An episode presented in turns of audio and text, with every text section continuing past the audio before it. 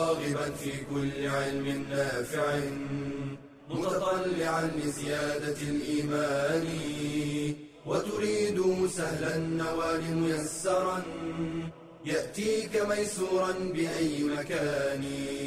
زاد زاد أكاديمية ينبوعها صاف صاف ليروي غلة الظمآن. هذه عقيدتنا الصحيحة فطرة تنفي الشكوك بواضح البرهان بشرى لنا زاد أكاديمية للعلم كالأزهار في البستان السلام عليكم ورحمة الله وبركاته. الحمد لله رب العالمين والصلاة والسلام على أشرف المرسلين محمد وعلى آله وصحبه أجمعين. اللهم إنا نسألك علما نافعا وعملا صالحا وقلبا خاشعا ولسانا ذاكرا. اللهم علمنا ما ينفعنا وانفعنا بما علمتنا واجعله حجة لنا ولا تجعله حجة علينا يا رب العالمين. حياكم الله أيها الإخوة في الله. في المحاضرة الحادية والعشرين من مادة من محاضرات مادة العقيدة في الفصل الثاني. في هذه المحاضرة بمشيئة الله سنأخذ أربع قواعد في أسماء الله الحسنى. وقبل أن نأخذ هذه القواعد أريد أن أمهد بالترغيب في تعلم أسماء الله الحسنى بما رغبنا به رسول الله صلى الله عليه وسلم أخرج الإمام البخاري ومسلم في صحيحيهما عن أبي هريرة رضي الله تعالى عنه قال قال رسول الله صلى الله عليه وسلم إن لله تسعة وتسعين اسما مئة إلا واحدا. من أحصاها دخل الجنة. بالله عليكم تأملوا هذا الحديث الذي يرغبنا فيه النبي صلى الله عليه وسلم في حفظ أسماء الله الحسنى وتعلم معانيها والعمل بمقتضاها. ودعاء الله جل جلاله بها. هذا معنى إحصاها. فإذا الإنسان تعلم أسماء الله الحسنى ماذا له عند الله؟ له عند الله أن يدخله الجنة. أيها الأحبة في الله إذا تأمل الإنسان هذا الوعد على تعلم أسماء الله الحسنى الوعد بالجنة. إذا تأمل الإنسان ذلك سيرى شرف هذا العلم. اولا هذا العلم شرف في ذاته فهو أشرف العلوم على الإطلاق. عندما يتعلم الإنسان الطب البشري ويتعلق بالإنسان هذا علم شريف لا شك في ذلك لتعلقه بالإنسان. عندما يتعلم الإنسان الهندسة المعمارية المتعلقة بسكن الإنسان فهو علم شريف. عندما يتعلم الإنسان التجارة وهو وهي تتعلق بمال الإنسان هذا علم شريف. لكن هذه العلوم لا مقارنة لا وجه فيها في المقارنة في أن يتعلم الإنسان ما يتعلق بأسماء الله الحسنى فشرف العلم بشرف المعلوم. وإذا تأملنا هذا الوعد بالجنة لمن تعلم أسماء الله الحسنى وحفظ هذه التسعة وتسعين اسم بحث عنها ثم حفظها وتعبد لله بمقتضاها ودعا الله عز وجل بها. إذا تأمل الإنسان هذا الوعد بالجنة سيرى أن تعلم أسماء الله الحسنى هو أفضل طريق لتحقيق التوحيد. عندما أنت تعلم أن الله سبحانه وتعالى من أسمائه الرب جل جلاله رب العالمين وأن الله سبحانه وتعالى هو الأحد وأن الله سبحانه وتعالى هو الصمد وأن الله سبحانه وتعالى هو الرحمن الرحيم وأنه سبحانه وتعالى هو الملك ومالك يوم الدين. عندما تتعلم هذه الأمور لا شك أن الإنسان سيحقق توحيده. فالله عز وجل هو المنفرد بربوبيته لهذا العالم. الله سبحانه وتعالى لا مثيل له في أسمائه ولا في صفاته. الله سبحانه وتعالى هو المستحق للعبادة وحده لأنه هو الصمد. ولأنه هو المنفرد بالخلق والملك. هذا الذي يتعلم أسماء الله سبحانه وتعالى الحسنى لا شك أنه أفضل طريق وأسرع طريق لأن يحقق الإنسان توحيده فيخلصه من شوائب الشرك والبدع والمعاصي. عندما يتعلم الإنسان أسماء الله الحسنى فهو أسرع طريق لتحقيق العبودية لله جل جلاله الذي يعلم يعلم أسماء الله وأن من أسمائه الودود. فيمتلئ قلبه بحب الله جل جلاله عندما يعلم أن ربه شديد العقاب أن ربه سبحانه وتعالى يغضب وأنه سبحانه وتعالى ينتقم من الظالم عندما يعلم الإنسان ذلك يزداد يمتلئ قلبه خوفا من وعيد الله. عندما يعلم أن ربه سبحانه وتعالى ذو الفضل وأن أن الله سبحانه وتعالى يجزي المحسنين يحب المحسنين يحب المتصدقين ويجزيهم الله سبحانه وتعالى على ذلك. الجزاء الجليل يمتلئ قلبه بالرجاء في وعد الله سبحانه وتعالى. وأن الله آه، جل جلاله لا يخلف وعده. هذا التعلم لأسماء الله الحسنى إذا عرفها الإنسان امتلأ قلبه بأركان العبودية لله. بالحب والخوف والرجاء فكان عابدا لله. هذا الذي يتعلم أسماء الله عز وجل الحسنى وأن الله عز وجل هو الرزاق وأن الله سبحانه وتعالى هو القوي وأنه هو القادر وأنه هو الجبار سبحانه وتعالى. يتعلم أسماء الله الحسنى هذا تصلح دنياه. فإن تعلم أسماء الله الحسنى سبب لتحقيق التوحيد. تعلم أسماء الله الحسنى سبب لقيام الإنسان بالعبودية لله تعلم أسماء الله الحسنى سبب لصلاح الدنيا كما أنه سبب للفوز بجنة الله ورضوانه. إن لله تسعة وتسعين اسما مائة إلا واحدا من أحصاها حفظها علمها تعلمها عمل بمقتضاها دخل الجنة. القاعدة الأولى يا إخوان من أسماء الله الحسنى عندما يعلم أن لله تسعة وتسعين اسما موجودة في الكتاب والسنة. يريد أن يتعلمها. من أين هذه؟ من أين يتعلم أسماء الله سبحانه وتعالى؟ ما هي المصادر التي يستقي منها الإنسان أسماء الله الحسنى؟ المصادر أيها الأحبة في الله الكتاب والسنة. ولا يوجد لدينا لا يوجد لدينا أي مصدر آخر نتلقى منه أسماء الله الحسنى. ولذلك القاعدة الأولى تقول أسماء الله عز وجل توقيفية. ما معنى توقيفية؟ يعني موقوف العلم بها على الكتاب والسنة. فلا بد في الاسم من وروده في الكتاب أو في السنة حتى يعتبر اسما من أسماء الله ونتعبد لله عز وجل به بدعاء الله به ونعبد الأسماء له فنقول عبد القادر نقول عبد الله نقول. أما الأسماء التي لم ترد في الكتاب ولا في السنة فلا يجوز للإنسان أن يعبد لها أن يعبد الأسماء لها. مثلا العارف العاقل لا يجوز للإنسان يقول عبد العارف عبد العاقل عبد العلة الأولى عبد كذا عبد القديم. هذه لا يجوز للإنسان أن يعبد هذه الأسماء لها أن يعبد آه، لها اسما إلا إذا ثبتت في الكتاب وفي السنة. ما السبب يا إخوان؟ لماذا أسماء الله مقصورة مقصور العلم بها موقوف العلم بها على الكتاب والسنة؟ ما السبب؟ السبب أنك عندما تقول من أسماء الله العاقل من أسماء الله العارف من أين لك ذلك؟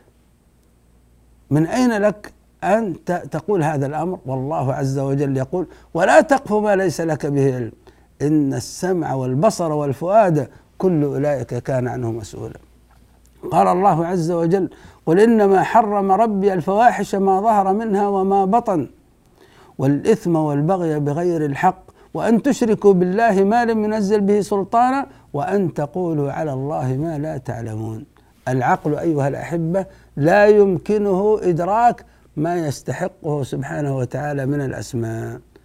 ولأن تسميته تعالى بما لم يسم به نفسه أو إنكار ما سمى به نفسه جناية في حق الله سبحانه وتعالى فوجب سلوك الأدب مع الله والاقتصار على ما جاء به النص.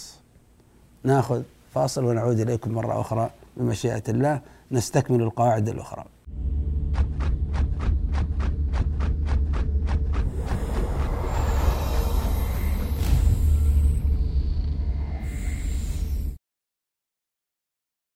هل تظن أن أهل العلم يتعمدون مخالفة السنة؟ كلا بل لهم في ذلك أعذار كاعتقاد ضعف الحديث أو نسخه. لكن كيف يتعامل العامي مع اختلاف العلماء؟ الراجح أنه يأخذ بفتوى أوثق المفتيين في نفسه وأعلمهما لأن قول المفتي للعامي كالدليل للمجتهد. ويعرف العامي الأعلم بإخبار الثقة وبالمشاهدة. كأن يرى أحدهم يذعن له العلماء وبالقرائن كأن يدعم أحدهما دون الآخر فتواه بالدليل وتوافق أكثر العلماء على أحد القولين وتصريح كثير من العلماء بتخطئه أحدهما في هذه الفتوى ومنها تخصص أحدهما في موضوع سؤال كأن يشتهر بعلم الفرائض والسؤال في توزيع تركة وهكذا. وإذا تساوى عند المستفتي المفتيان من كل وجه أخذ بالأيسر لأن هذا موافق ليسر الإسلام ولأن الأصل براءة الذمة ولا يجوز للسائل أن ينتقي من الأقوال بهواه ولا أن يتتبع رخص العلماء قال سليمان التيمي. لو أخذت برخصة كل عالم اجتمع فيك الشر كله وإذا عمل السائل بالفتوى ثم ترجح بعد ذلك غيرها فلا تنقض الفتوى الأولى لأن الاجتهاد لا ينقض بمثله. فاتبع العلماء الربانيين واحذر الجهلاء وأصحاب الهوى. قال تعالى ثم جعلناك على شريعة من الأمر فاتبعها ولا تتبع أهواء الذين لا يعلمون.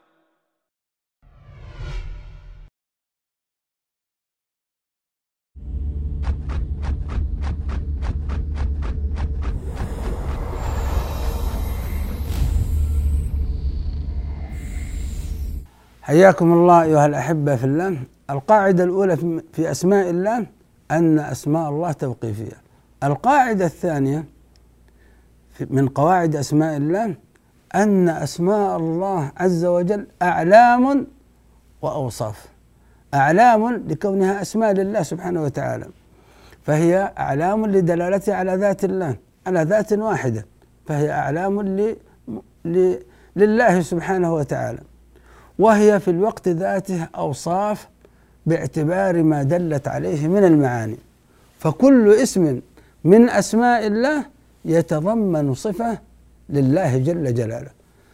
القاعدة تقول يمكن الاشتقاق من أسماء الله صفات له سبحانه وتعالى لأن أسماء الله أعلام وأوصاف.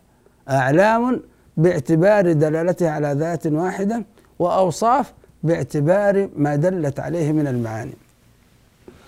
على سبيل المثال الله سبحانه وتعالى من أسمائه الحي العليم القدير السميع البصير هذه أسماء لله سبحانه وتعالى ثابتة في الكتاب وفي السنة. ولذلك يجوز أن نقول عبد السميع عبد البصير عبد العليم عبد القدير عبد الحي. هذه أسماء لله سبحانه وتعالى ثابتة في الكتاب والسنة. وهي لذات واحدة فهي أعلام من هذه الناحية. وكل اسم من هذه الأسماء الحي يتضمن صفة صفة الحياة. فالله سبحانه وتعالى لكونه من أسمائه الحي فهو موصوف بصفة الحياة. العليم فلكون الله سبحانه وتعالى من أسماء العليم فهو موصوف بصفة العلم. القدير الله عز وجل موصوف بصفة القدرة. وهكذا. فلذلك هذه الأسماء آه، متباينة فيما دلت عليه من المعاني. قال الله سبحانه وتعالى عن نفسه وهو الغفور الرحيم. الغفور الرحيم. هذه من أسماء الله. وقال في آية أخرى وربك الغفور ذو الرحمة. اذا الرحيم ذو الرحمة. وأجمع أهل اللغة والعرف أنه لا يقال عليم إلا لمن له علم ولا سميع إلا لمن له سمع ولا بصير إلا لمن له بصر. وهذا أمر مبين لا يحتاج فيه إلى دليل. اذا القاعدة الثانية تقول أسماء الله تعالى أعلام وأوصاف. القاعدة الثالثة تقول باب الصفات أوسع من باب الأسماء. يمكننا أن نشتق لله سبحانه وتعالى من أسماء صفات لكن لا يمكن أن نشتق من أي صفة من صفات الله أسماء له جل جلاله. ولذلك يقال باب الصفات أوسع من باب الأسماء. أو يقول كل اسم ثبت لله ثبت لله تعالى جاز أن يشتق منه صفة له. لكن لا يمكن يعني أن نشتق من كل صفة ثبتت لله أن نشتق منها اسم لله جل جلاله. ما السبب أيها الأحبة في الله؟ السبب أولا لأنه من صفات الله ما يتعلق بذاته. فالله مثلا موصوف بصفة العين والوجه واليد والقدم ونحو ذلك من الصفات الذاتية الثابتة. هذه لا يمكن أن نشتق لله سبحانه وتعالى منها أسماء.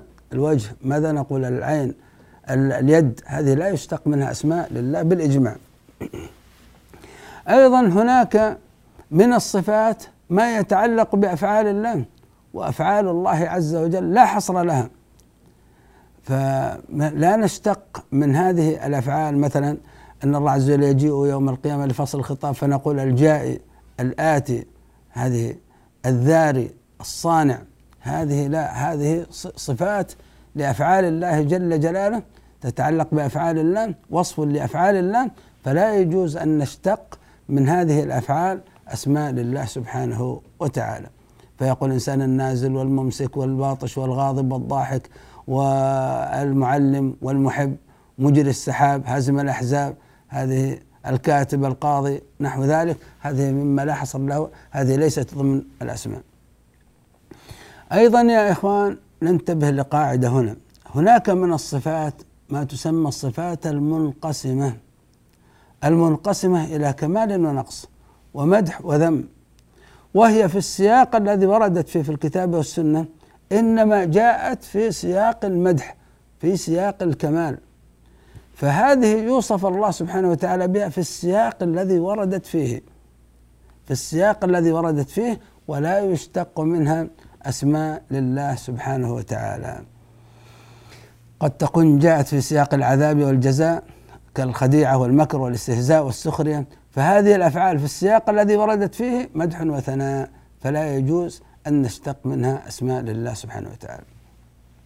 تطبيقات الآن ما رأيكم في اسم الصانع المدبر القاضي الذاري الآتي الجائي؟ هذه كلها لا تجوز. حتى الباقي يا إخوان الباقي ويبقى وجه ربك. يعني الباقي كثير من الناس يعني يعد هذا الاسم من أسماء الله الحسنى ويسمي عبد الباقي. الباقي يغني عنه الآخر ثابت عن الله سبحانه وتعالى الآخر فهو الآخر الذي ليس بعده شيء سبحانه وتعالى. فالباقي جاء وصف للفعل يشتق منه اسم يعني فيه نظر. آه، بالنسبة للأسماء الجميل الطيب المحسن هل هذه ضمن الأسماء أم لا؟ إن الله تعالى جميل يحب الجمال. إن الله تعالى طيب لا يقبل إلا طيبا إن الله تعالى محسن. هل هذه تعتبر ضمن الأسماء أو هي ضمن أو هي يعني من الأوصاف؟ هذه الأسماء يا إخوان لا شك أنها أعلام لله سبحانه وتعالى. لأنها وإن وردت يعني في سياق الوصف لله سبحانه وتعالى إلا أنها ليست منقسمة.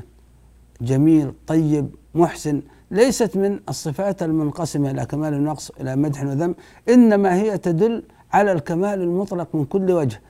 فالصفات التي وصف الله سبحانه وتعالى تسمى الصفات المشبهة بالفعل هذه الصفات التي آه، تحتمل التي ليس فيها إلا الدلالة على الكمال المطلق من كل وجه، المدح المطلق من كل وجه يجوز أن تكون أسماء لله سبحانه وتعالى. فالراجح في الجميل والطيب والمحسن أن تعد من أسماء الله الحسنى القاعدة الرابعة أيها الأحبة في الله في الأسماء المبدوءة بذو مثل ذو الجلال والإكرام ذو الفضل العظيم ذو القوة المتين ذو العرش المجيد ذو الطول والإحسان.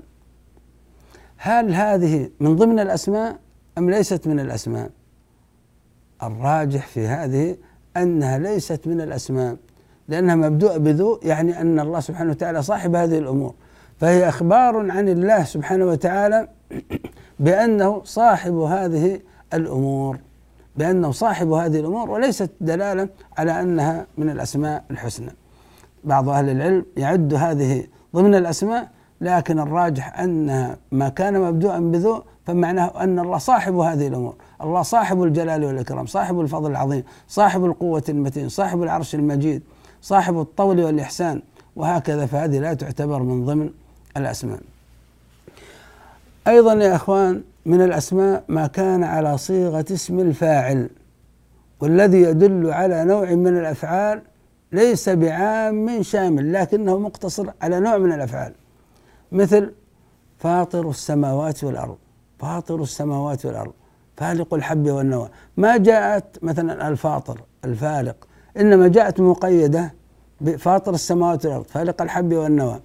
فبعض أهل العلم لا يعتبر هذه من الأسماء ليست من الأسماء الحسنى لأن الأسماء الحسنى تكون معانيها كاملة الحسن تدل على الذات ولا تدل على معنى خاص. ناخذ فاصل ثم نعود إليكم بمشيئة الله.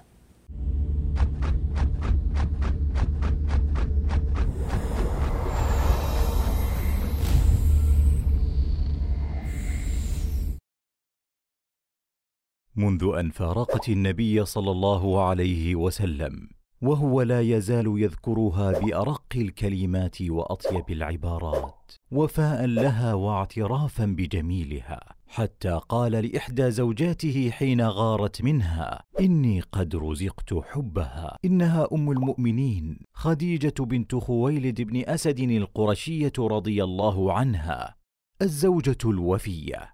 والمؤمنة الصابرة التقية أولى زوجات النبي صلى الله عليه وسلم وأم جميع أولاده سوى إبراهيم. ولدت بمكة سنة ثمان وستين قبل الهجرة وكانت من أعرق بيوتات قريش نسبا وحسبا وشرفا.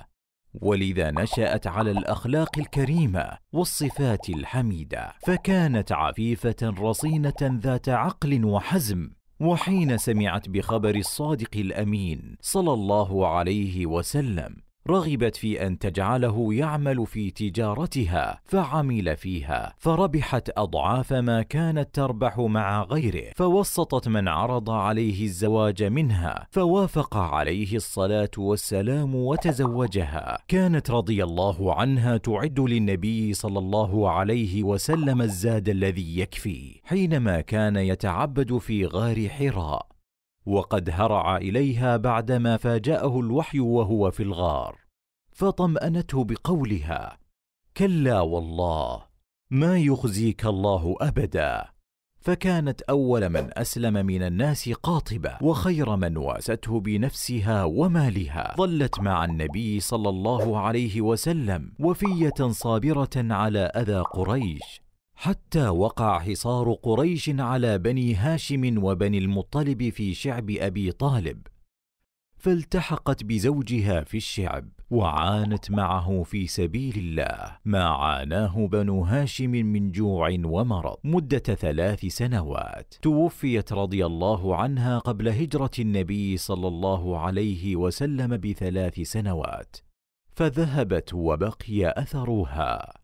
من فضائلها ما جاء في الصحيحين عن أبي هريرة قال أتى جبريل النبي صلى الله عليه وسلم فقال يا رسول الله هذه خديجة قد أتتك معها إناء فيه طعام أو إناء فيه شراب فإذا هي أتتك فاقرأ عليها السلام من ربها عز وجل ومني وبشرها ببيت في الجنة من قصب لا صخب فيه ولا نصب.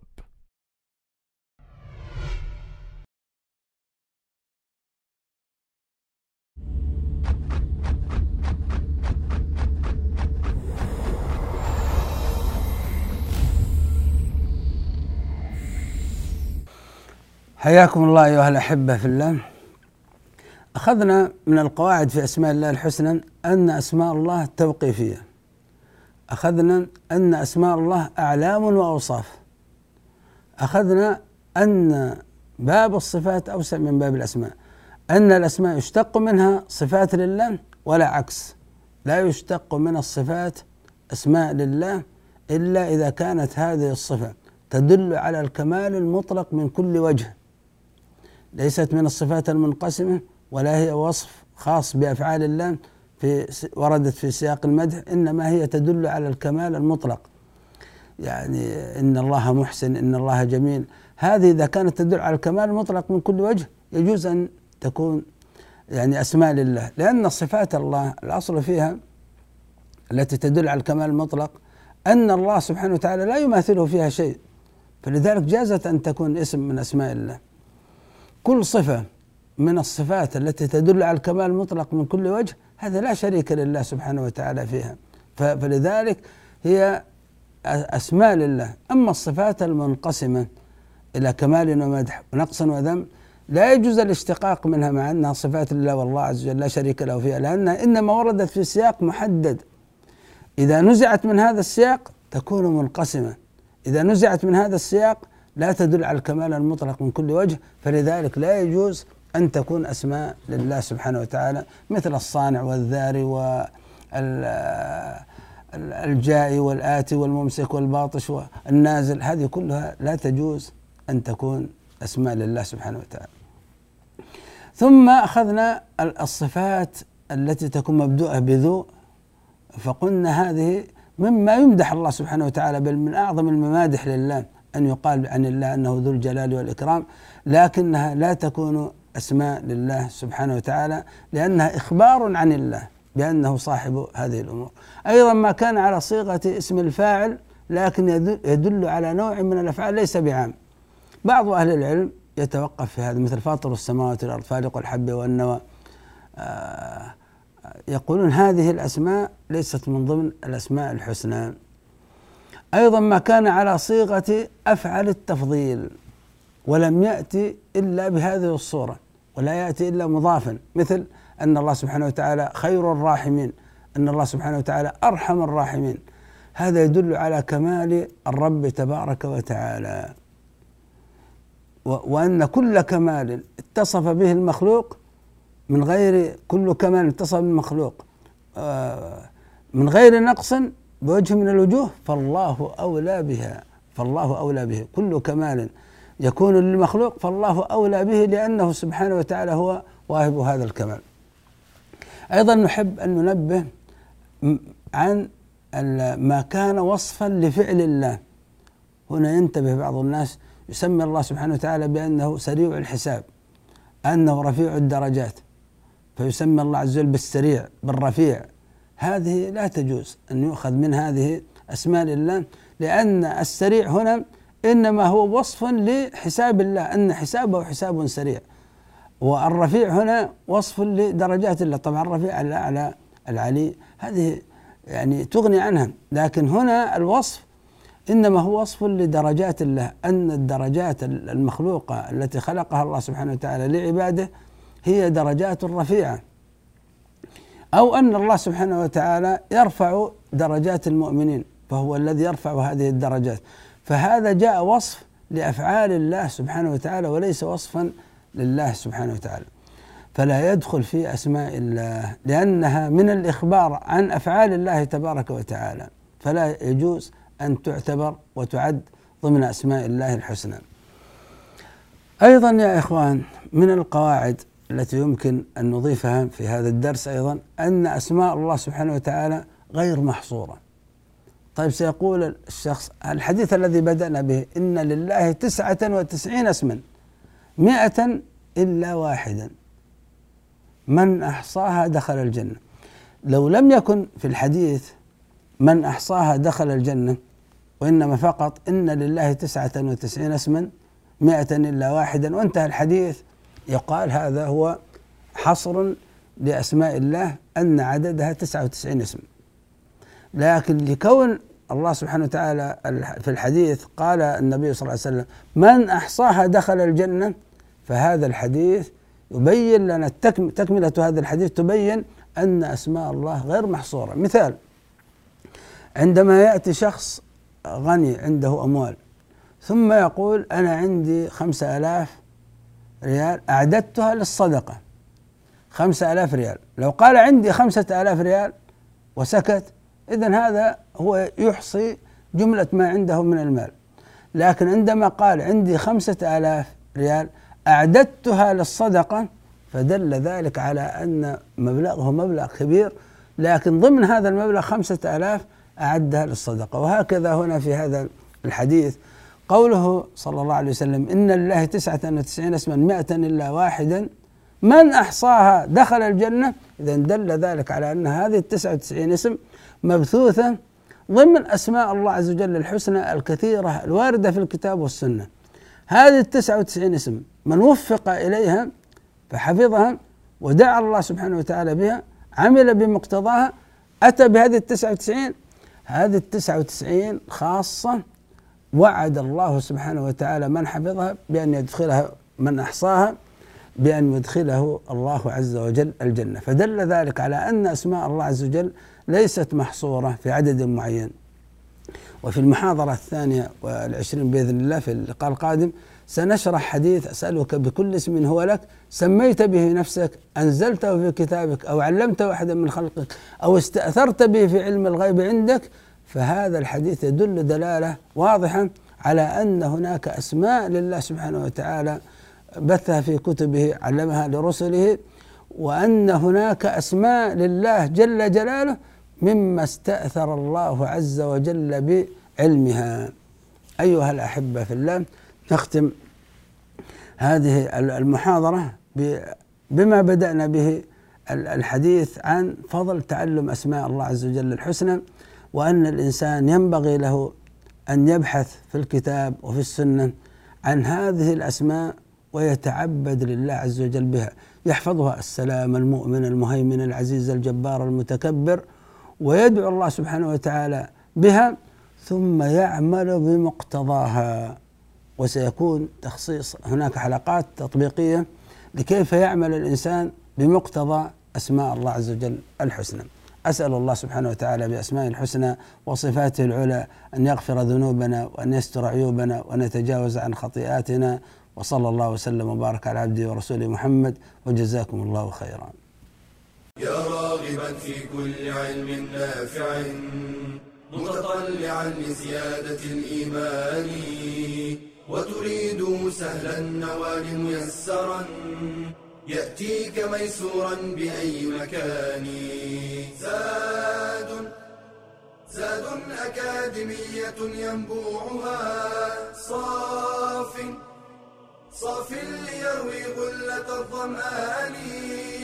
هذه عقيدتنا الصحيحة فطرة تنفي الشكوك بواضح البرهان.